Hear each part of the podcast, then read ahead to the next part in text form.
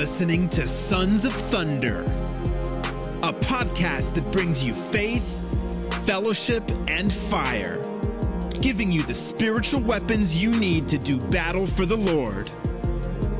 And now, please welcome your hosts, the dynamic deacon and the man on fire. Welcome back to another episode of Sons of Thunder. I am your co-host, the man on fire, John Sablan. And look up in the sky, it's a bird, it's a plane. No, that's the dynamic deacon, Deacon L. Brick oh, you're funny, John. uh, I'm doing well, my friend. It's all, always great, always great to be with you. Now that I took my cape off, you know, so.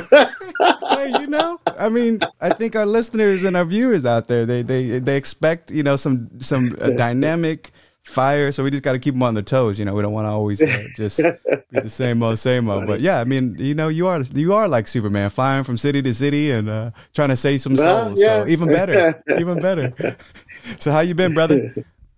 Yeah, I've been well, been well. Thank you. Um, you know, uh, I've been traveling a little bit more. You know, now uh, compared, obviously, didn't go anywhere last Lent uh, for months actually, mm-hmm. and um, you know, this Lent is obviously uh, not as busy as as typically I've been the past several years. But I'm grateful to be at least traveling and speaking in front of people again. You know, mm-hmm. um, the conferences that I've spoken at have been a lot smaller than normal. You know, typically, for example, one conference they typically have 1,200 people there, and um, because of the coronavirus and social distancing concerns, uh, they they moved to a smaller venue, a parish, and there were probably about 180 people there, all spaced out. You know, uh, mm. not spaced out like high, but like socially distanced spaced spaced out. You know, yeah, safely, uh, and safely, yeah, safely distant. Right, right. Everybody wearing masks and that kind of thing. I mean, so yeah, it's smaller than normal. Um, my schedule is much lighter than normal, but still grateful uh, to be speaking in front of people. Why? Because we're an incarnational church, mm-hmm. right? The Word became flesh and dwelt among us. We need to interact with each other in a personal way. And I think that's one of the hardest things about this whole thing is people not interacting with another person, you know, just interacting through a, a computer screen, um, and not and not seeing people's faces, not being able to people see people smile or their expressions, and you know, um, and I think those are the those are the things I, I think have been really affecting people um, in general, not just Catholics, but people in general. I think, um, and, and, so uh, and and obviously as Catholics, we feel that in a particular way by not being um, able to go to mass in some cases. Although you know things are starting to open up, you know, yeah. praise Jesus, you know things are beginning to open up again, and um, uh, even here in Archdiocese of Portland now, um, we're allowed, you know, uh, fifty uh, percent capacity now, which is great. But uh, what we're seeing, you know, uh, people are slow to come back, though. You know, mm-hmm. people are very slow to come back to the church.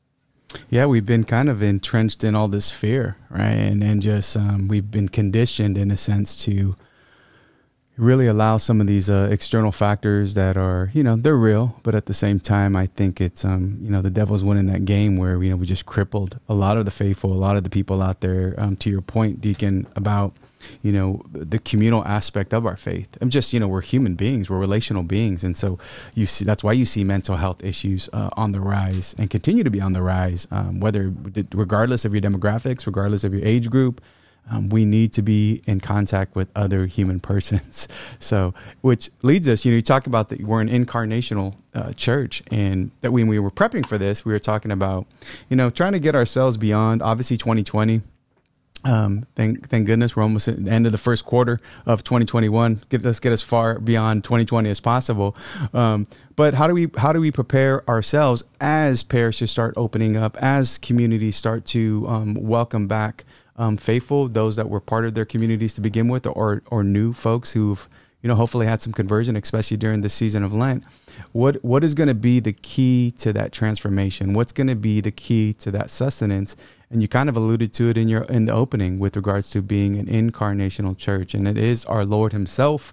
Um, we are in the season of Lent, and uh, you know can't can't wait for us to get to the uh, the to Easter Sunday um, because that is the whole uh, the whole reason of our faith. Right? Without it, it would everything else is in vain. So let's talk. Let's break this open, Deacon, with regards to this Eucharistic Renaissance. Is really what we're referring to. Yeah. Now, um, you know, it was interesting. At one of the events I was at, uh, they, they had mass, and so I was deaconing at the mass, and and Father got up to do the homily, and the first thing he said was, "How many of you want to go back to life as normal? You know, like go back to the way things were before, back to normal." A bunch of people raised their hand, mm. and he said, "I wish you wouldn't have said that." And we're all like, "What?" and then he starts sharing um, some very uh, depressing numbers, uh, numbers that I heard before, typically from um, Bishop Robert Barron, mm-hmm. um, mm-hmm. about where we where we are in our faith as the Catholic Church, especially our faith in the Eucharist. I think you have some of that, some of those numbers um, uh, there. So I mean, and now, now what you're about to share with us, John, remember this is before COVID nineteen, before. The um, uh, the pandemic uh, and before the dispensations by the bishops that that were there uh, that said that people did not have to attend the Eucharist every Sunday. Yeah, I mean the I think what most of the folks are referring to is kind of the most um, recent study was done by Pew Research uh, Forum where where and this was back in 2019, like you said. You know, so we're talking uh, pre-COVID time and um, before you know we were we were, were stripped of, of the sacraments, but in it, uh, just to kind of highlight some of it, is it, it, you know in its survey, only one third of U.S. Catholics agree with the Church that the Eucharist is truly the body, blood, and soul and divinity of our Lord Jesus Christ. One third. So you think about that, and we're talking only 31% essentially believe in transubstantiation. Everybody else, for that matter, including some of those who are f- practicing Catholics, practicing Catholics that go to mass on a weekly basis just think that that bread and wine is just a symbol. You know that there is that there's you know even even some uh, admitted to disagreeing with the church's teaching that they don't believe that it's truly the body, blood, soul, and divinity of our Lord. And you know, while I'd like to be surprised, Deacon, I think I look at the state of the world and the state of church, you're like, oh, makes some sense. If we don't really believe that the Lord is truly present, then then what really is the point of all of this stuff? No matter what that's at the you know we call it as as catholics the source and summit of our faith. But it, it's just so disturbing when you go through this. You know you're talking about this idea of transubstantiation where seven and ten of these say they personally believe that the bread and wine in, used in communion are symbols of the uh, body and blood of jesus christ. And one of the things that um, that that caught my eye is about 6 and 10 63% of the most observant catholics those who attend mass at least once a week, um, while they accept ex, they accept the church's teaching, 37% of those faithful Catholics don't believe that the communion bread and wine actually become the body and blood. So you say 63% go to mass every week. Of those, 37% don't believe that it's they just believe it's symbols. Wow. Yeah. You know, and, and, again, that that's where we are. But I mean, see, here's the thing our Lord was very clear, you know, in John 6, you know, like verse uh, in the 50s, like verse 51, I think. He goes, I'm the living bread which came down from heaven. Now, remember to set this up. He had just fed 5,000 people with a couple of loaves and some fish. Mm-hmm. All right. He fed them physically, he fed them corporeally. Now he needs to feed them spiritually. And now people would have remembered, of course, what happened in the Exodus, how they were hungry and God fed them with the manna, manhut, in, in Hebrew, um, the, the, the bread from heaven. And even though they he sustained them for 40 years, feeding them twice a day. In fact, the, the, the bread was so um, important to them that, that it was one of the three things that was kept in the Ark of the Covenant, mm-hmm. along with the, the um, Ten Commandments and the staff of Aaron. And Jesus then, now, with all that in mind, Jesus says, I am the living bread which came down from heaven. Right? He, he reminded them, yes, your, your fathers ate that manna in the desert and they died. But if anyone eats this bread, he will live forever. And the bread which I shall give for the life of the world is my flesh. And the word there Greek is sarx, which means flesh on the bone. You know, now, and we know that they heard him speaking literally, because sometimes you say, well, he was just speaking figuratively.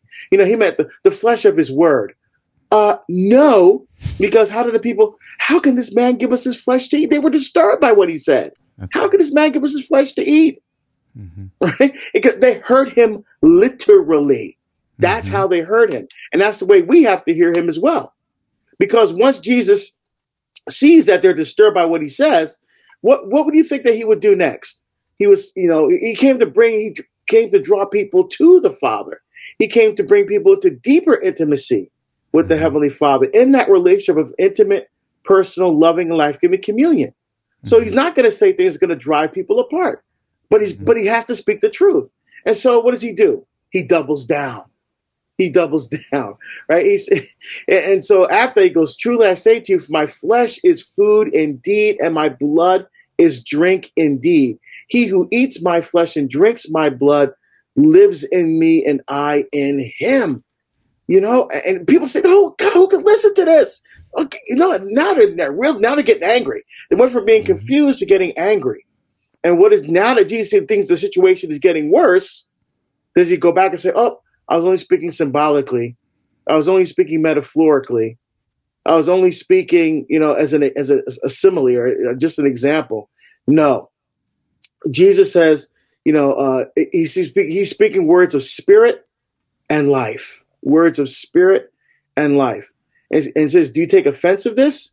You know, uh, he goes on to say, um, uh, you know, you he goes on to say that that uh, unless you eat my flesh and drink my blood, you have no life in you. Mm. You're dead. You're a corpse. You know, and and Jesus, I mean, it couldn't be couldn't even be clearer about what, what's uh, what's going on there. Um, and, and, so if we have Catholics don't believe in that, then they really should be receiving communion. I mean, let's be real. I mean, because think about it. What what we believe about Jesus in the Eucharist was passed on from Jesus to the apostles, the apostles through the, the fathers of the church and, and the bishops, so all the way down to us today.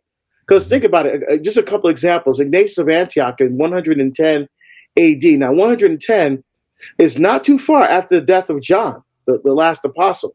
Right. He said, I love this. He says, take note of those who hold heterodox opinions. So orthodoxy means right teaching. Heterodoxy means other teaching. That means if ain't the right teaching, is the wrong teaching. All right. So he said, take note of those who hold the wrong teaching, right? Heterodox opinions, and see how contrary they are to uh, how their opinions are to the mind of God. They abstain from the Eucharist and from prayer because they do not confess that the Eucharist is the flesh of our Savior Jesus Christ. And that's why they have to refrain from Eucharist because they don't believe and confess that the Eucharist is the flesh and blood of Christ. Come on now. And then Justin Martyr, a few years later in 151 AD, he said, We call this food Eucharist, and no one else is permitted to partake of it except the one who believes our teaching to be true. For not as common bread or common drink do we receive these, but because of the words of our Savior Jesus, uh, the food which has been made into the Eucharist by the Eucharistic prayer, set down by Him, so the words of Christ, uh, and changed into His flesh, is the flesh and blood of mm. the incarnated Jesus. So there's no question or no doubt how they received it from Jesus. And there should be no question and no doubt um, in our time today. But as you uh, articulated, John, from the research, sadly, that's exactly what's happening. Yeah, I mean, even going back to John 6, you know, when he lost many disciples returned to their former way of life. And then it's not like, you know, he chased them down. He turned to his his circle of trust. Do you two want to leave? You know, and it's it's it's like oh, you know Peter's and his confession of faith, right? Lord, to whom shall we go? You have the words of eternal life. And it was difficult to to even grasp, but they knew that they believed in the second person of the Trinity to be God. And you know, I think about that for for us Catholics today, Deacon, when we when we approach the sacrament, especially in Mass, you know, what does does our bodies communicate? Is our faith where it needs to be? Even if we struggle, like all of us, right? We don't you know, people would often ask me, what do you mean, John? You mean to tell me you believe everything the church teaches? And I'll be like, yeah. And guess what? yeah, I don't even know everything the church teaches, right? I'm still learning. I'm trying to catch up on 2,000 years and then some. And it's just like, but I believe that th- Jesus Christ is the Son of God, and I believe this is the church he started. And therefore, everything else, man, is just bonus. Right, you have to you have to start at a present. So, but it starts with Christ at the center. It, you know, He gave. You think about the season of Lent, Deacon. You know, when we meditate on the state, the way of the cross, we meditate on the the true love most perfectly portrayed on our Lord. You know, I, I know you say this in a lot of your preaching, right? Holding back nothing from the cross, giving him his life. And so we approach it in a pedestrian kind of mm, kind of manner. Like, you know, it's like, wow, we stare at that cru- crucifix, we stare at that the body of Christ on on the cross as we sit there and mask, and we're just going to approach it like it's meh. You know, uh, it, it's just it's a sad state, and you know, you like you, and you, you like you going back to the early church fathers. You go back to that you know first and second century that, that that's faith that's been handed on to us. And you think about this. I remember our our our, uh, our good friend deacon alex jones. God you know god rest his soul. Yeah. And i think about his his conversion into the church and what does he what did he say when he came into the church, I mean, this was a man who had his own congregation as, as, a, as a Protestant pastor and led his flock into the one true church. And he said, when you read the church fathers, you see a couple of things. One, it was Eucharistic. And two, it was hierarchical. And so you have to come to this realization if you're truly seeking the truth and you can talk to the, the, Scott Hahns of the world. You talk about some of these these other converts. They're kicking the door down for one of two things. One is confession, of course, reconciliation, but most important piece, the Eucharist. They had all this other stuff, but they didn't have the whole banquet. They didn't have our Lord in the sacrament of Holy Communion. And, you know, I, I just think, man, what we as Catholics, we are just missing the point. I mean, 70%, 70% don't really embrace the greatest gift our Lord gave us, the greatest gift our Heavenly Father gave us in His body, right? In of His of His Son. So, Deacon, why is this important when we think about the, the you know the title of this this episode is Eucharistic Renaissance? You and I both uh, would agree emphatically that uh, the Eucharist, specifically when we think about, um, of course, receiving our Lord and, in Holy Communion, but like Eucharistic adoration being game changers. We are Eucharistic people um, our Lord gave us Himself to sustain us, much like He gave the Israelites manna to sustain them in their in their journey through the desert to get to the Promised Land. So, why is this? Why do we? Why would we call it a Eucharistic Renaissance? Yeah, and and just just to touch on something briefly that, that you mentioned about approaching the sacrament. You know, when, when you were mm. speaking um, my mind immediately went to First Corinthians chapter 11, verse 20. Mm. Um, you know, what, what's going on is that um, they're having the, um, they're having mass. And back then in First Corinthians chapter 11, they, they were having mass in people's homes. Why? Because they were no churches. It was illegal to be a Christian. So you had to have celebrate the liturgy either in the catacombs or in people's homes. In this particular case, they're celebrating the liturgy in someone's house. And Paul is berating the people there because they're eating and drinking during Mass. And the reason why they're eating and drinking, because they had food that they would bring for what they call the agape meal. That was something that would happen after the, the liturgy, the Eucharistic service. They would have a meal where everybody brought food and shared it. Um, and so there were people that were you know, wealthier, people that were poor, and so everyone would share what they have with everyone else. It's kind of like coffee and conversation after mass. Kind of, that's like the old school way of doing it, called the agape meal. So the problem was people were eating and drinking during mass and getting drunk during mass, and Paul blasts them. But one of the things he says after reminding people now, remember, First Corinthians chapter eleven is also the first place where we have what happened at the Last Supper, the Last Supper narrative, because Paul was writing before the Gospels were written.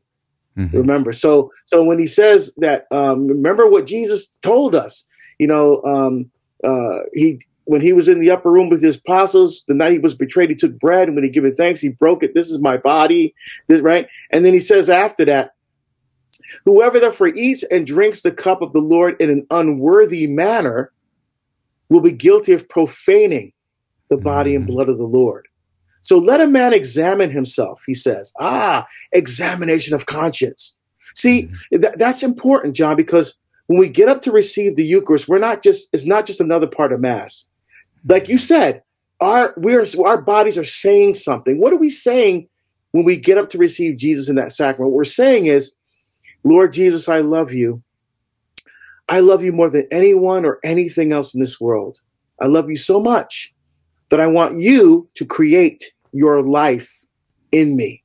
Mm-hmm. And that's that exchange of love and life and intimacy and communion, which is the, the hallmarks of covenant relationship. He's inviting us to share life with him. And we and if, if we're f- filled with sin, then there's no way we can give our life to him. That's why Paul says, uh, uh, examine yourself. And what happens if you don't do that? He goes, you will heap judgment upon yourself. That's why many of you are weak and ill, and some have died. Yeah. that's not just, you know, Deacon Harold going off here. This, this is the word of St. Paul. Yeah. You know, First Corinthians chapter 11. So it's a very serious thing, you know, profaning, mocking what Jesus did for us by trying to receive him in a state of mortal sin.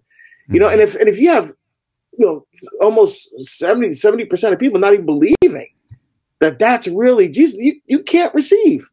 Mm-hmm. You know, because remember, being in communion doesn't mean just receiving communion.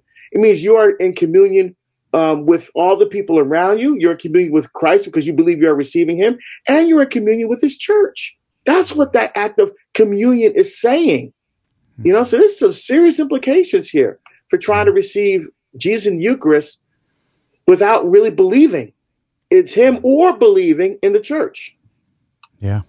Yeah, I mean you're basically you're you're professing a faith you don't really believe you know, um, uh, which is a tragedy. You know, it, it, not only is it sacrilege um, when you you come up there and you and you you know uh, bringing judgment upon yourself, when we pray for you, for those souls out there that are um, misinformed or you know wherever wherever you're at, maybe just in the grips of confusion, but. It, it, it's just again what do we communicate? There's a reason why we receive it in, in the, the mystical body of christ. And then what, what are you saying with our body? And you look at our young people today deacon they're suffering from that. They're suffering from a lackadaisical irreverent um, you know obviously uh, misinformed faith. So you know, it, it, it's tough. We're in these times, but you know, I think there's definitely some purification and purging going on. Um, and these studies, you know, you have these studies coming out. Um, I think the the other one, the Gallup, I think was probably the year before that one or close to it, um, and, and, came out saying the same thing. So we've we've been seeing the trend. Um, we've been seeing uh, a, lack of the belief in the true presence or even understanding of transubstantiation. A lot of these people in this survey didn't even know what that was.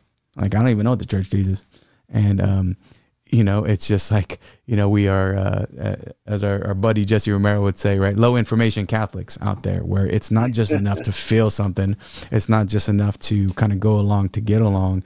Um, you know, knowledge leads to love, and to, to know our faith means to know our Lord and to know what the church teaches, and then to, uh, you know, fall in love with that and ultimately fall in love with our Lord. So let's talk about this Renaissance piece to it because I do agree with you 100% that um, if we're going to get back to any resemblance of a church that's alive and vibrant and uh, is going to change this world and culture, uh, uh, that's really the culture of death, it's going to take us getting back to the roots and the core, which is the source and summit. So, what, what do we mean by uh, a Eucharistic Renaissance, Deacon?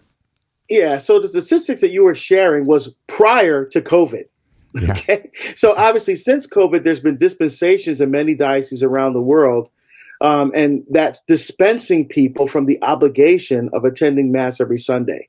Mm-hmm. Um, and so, slowly but surely, um, things have been opening up. You know, um, they're allowing people back into church, uh, not the, the full complement as of yet, as of this recording.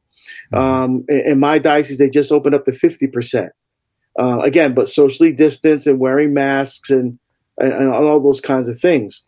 And so, but when things do finally open up, you know, when we're definitely on the downslope of, of COVID, um, I think we're not going to see people coming back in the numbers that they were before. I, I think, quite frankly, I guess I'm, I'm, I'm, usually a very optimistic person. I'm, I'm being quite pessimistic now, and I admit that. That I think it's foolish to think that all of a sudden all the people are going to come back in droves back to the mass again you know once the dispensation is lifted and we're obligated to come back on sunday i think we're creatures of habit people are used to watching it on, on TV. In fact, you only have to watch. Dispensation said you didn't have to go. Not even yeah. you had to watch it on TV. Yeah. Um, so I, I think there's going to take work for people to come back. And that work is the work of evangelization. Mm-hmm. Now, evangelization, for me, it's not just good news, it's the life changing encounter with Jesus Christ. And the way that you encounter him to change your life is in the Eucharist. And so I think we need a Eucharistic renaissance, a, re, uh, a, revi- a revitalization, uh, a deeper passion and love, rediscovery of Christ in his Eucharistic presence, body, blood, soul, divinity. Now, I, I, was doing a little doing a little research here, and, and I was wondering the first time that anyone denied that Jesus was present in the Eucharist. Now, when if you would ask somebody, well, who was that who first denied Jesus was present in the Eucharist? What would most people say? You think? Um, Judas, maybe. Uh, yeah, yes. Okay. After Judas, right? Although you know Judas may have believed he hung himself. I mean, okay. So right. So after yeah. Judas, okay. who, who, would most who would most people probably think of? The one that kind of would stand out would you think like at the first major split, like uh, Martin Luther? Luther, okay, that's what yeah. a lot of people say. Yeah, yeah. But it wasn't Luther. It was actually a guy named Berengarius of Tours, uh, back around the year 1060 A.D. Mm. Um, and and he was a uh, a deacon. I hate I hate admitting that. Darn, but he was a deacon in uh, uh Angers, France who publicly denied that Christ was really and physically present um, in the Eucharist under the species or what, what uh, uh, the appearances of what looks like bread and wine. He denied mm that Jesus. He was the first one, and I was like, "Dang! If all the people had to be a deacon," and so Pope Gregory the Seventh ordered Berengarius to sign a credo. So he was schooled. Uh, Berengarius was schooled, and actually, he eventually came back to the church. But before he was accepted, the Pope himself made him sign what's called the Credo. A credo is just a belief statement. Like we have the creed at Mass. I believe in God the Father Almighty. That that's a credo statement. So he mm-hmm. made him sign a credo statement about the Eucharist. Now, where people can find this creed today, um, Pope Saint Paul VI included it in a document that he um, wrote called Mysterium Fidei, the Mystery of Faith, which is a beautiful document, by the way. Um, he wrote it in 1965, Mysterium Fidei, the mystery of faith. And in there, he includes in paragraph 52 um, the, the creed that Berengarius had to sign to come back to the church. And just part of it says, and now this is beautiful. Why is this beautiful? This is the heart of the Renaissance, I think. This is the heart of revival. This, these words, imagine saying this before we get up to receive the Eucharist, because you have to think about what you're doing, what you're saying, what you're receiving. Because mm-hmm. I believe in my heart and openly profess that the bread and wine placed upon the altar are, by the mystery of the sacred prayer and the words of the Redeemer, substantially changed into the true and life giving flesh and blood of Jesus Christ our Lord. And that after the consecration, there is present the true body of Christ, you know, which was born of the Virgin, died as the right hand of the Father. And, and there's also present the true blood of Christ, which flowed from his side.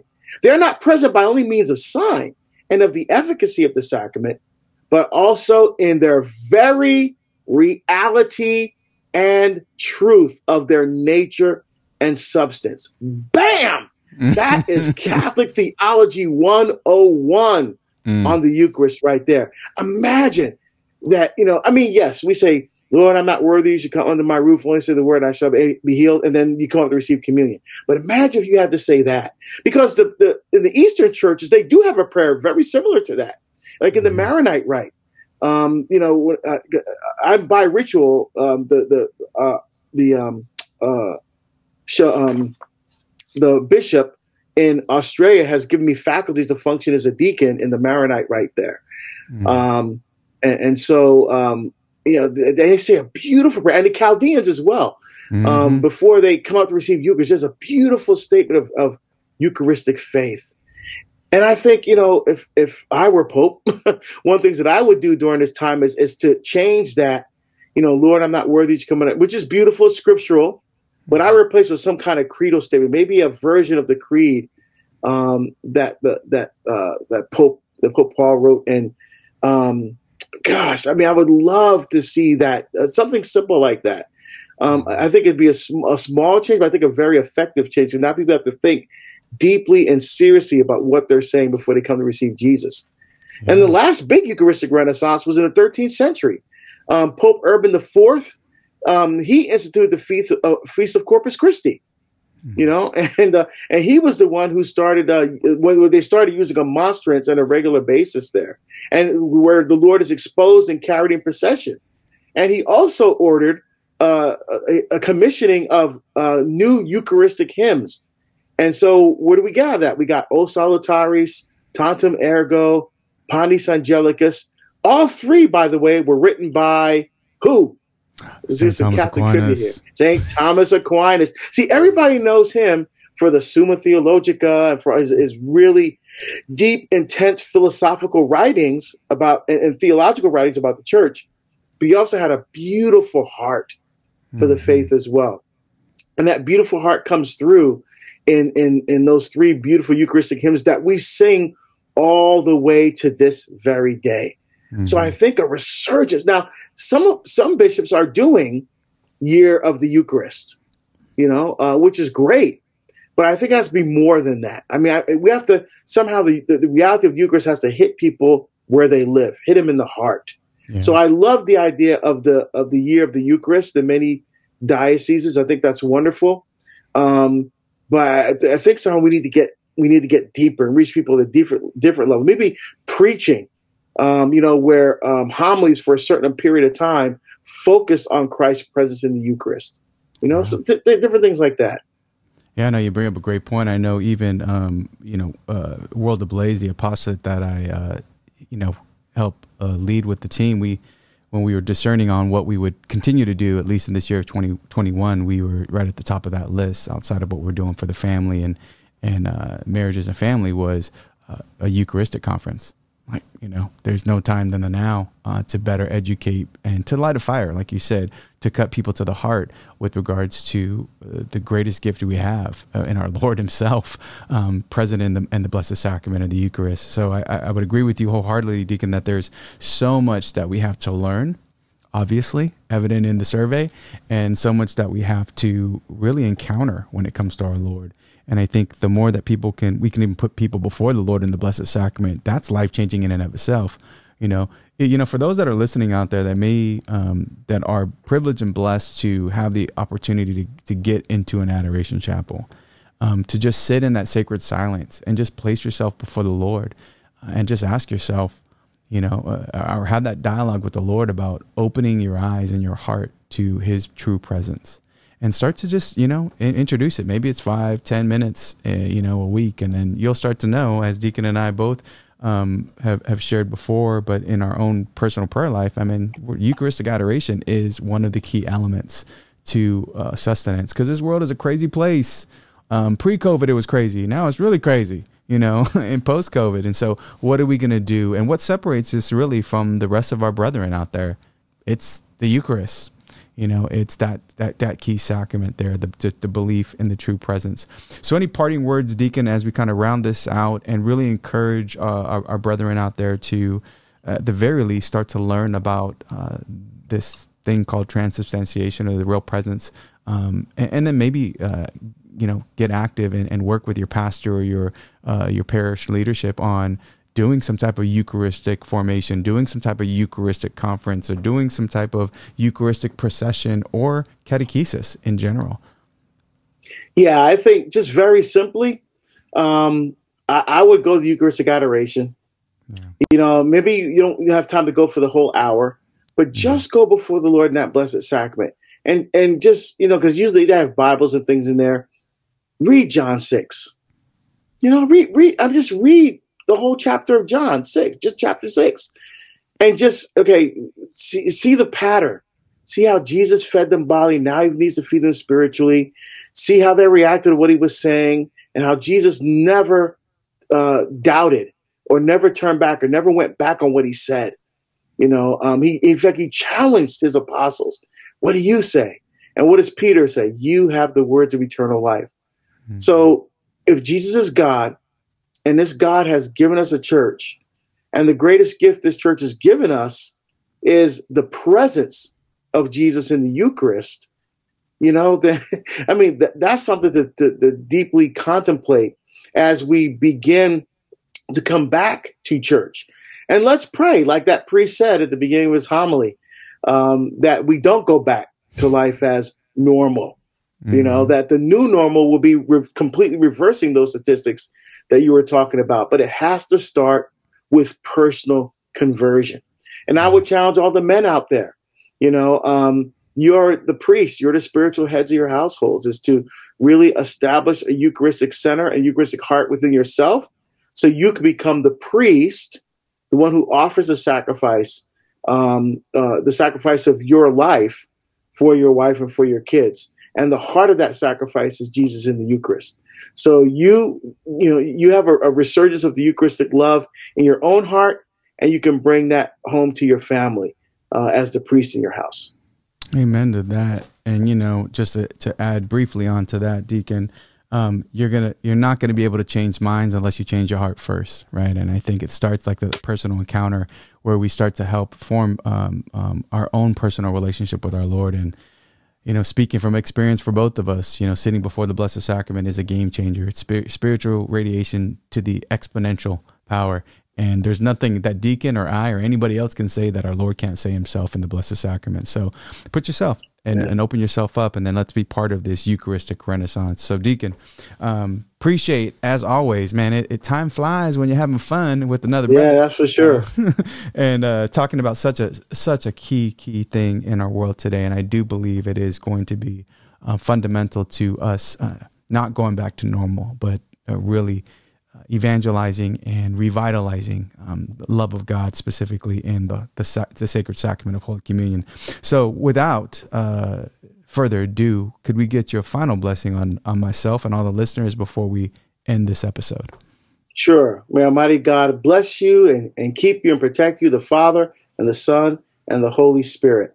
Amen. Amen. All right, Deacon. We'll see you on the next one, brother. All right. Look forward to it.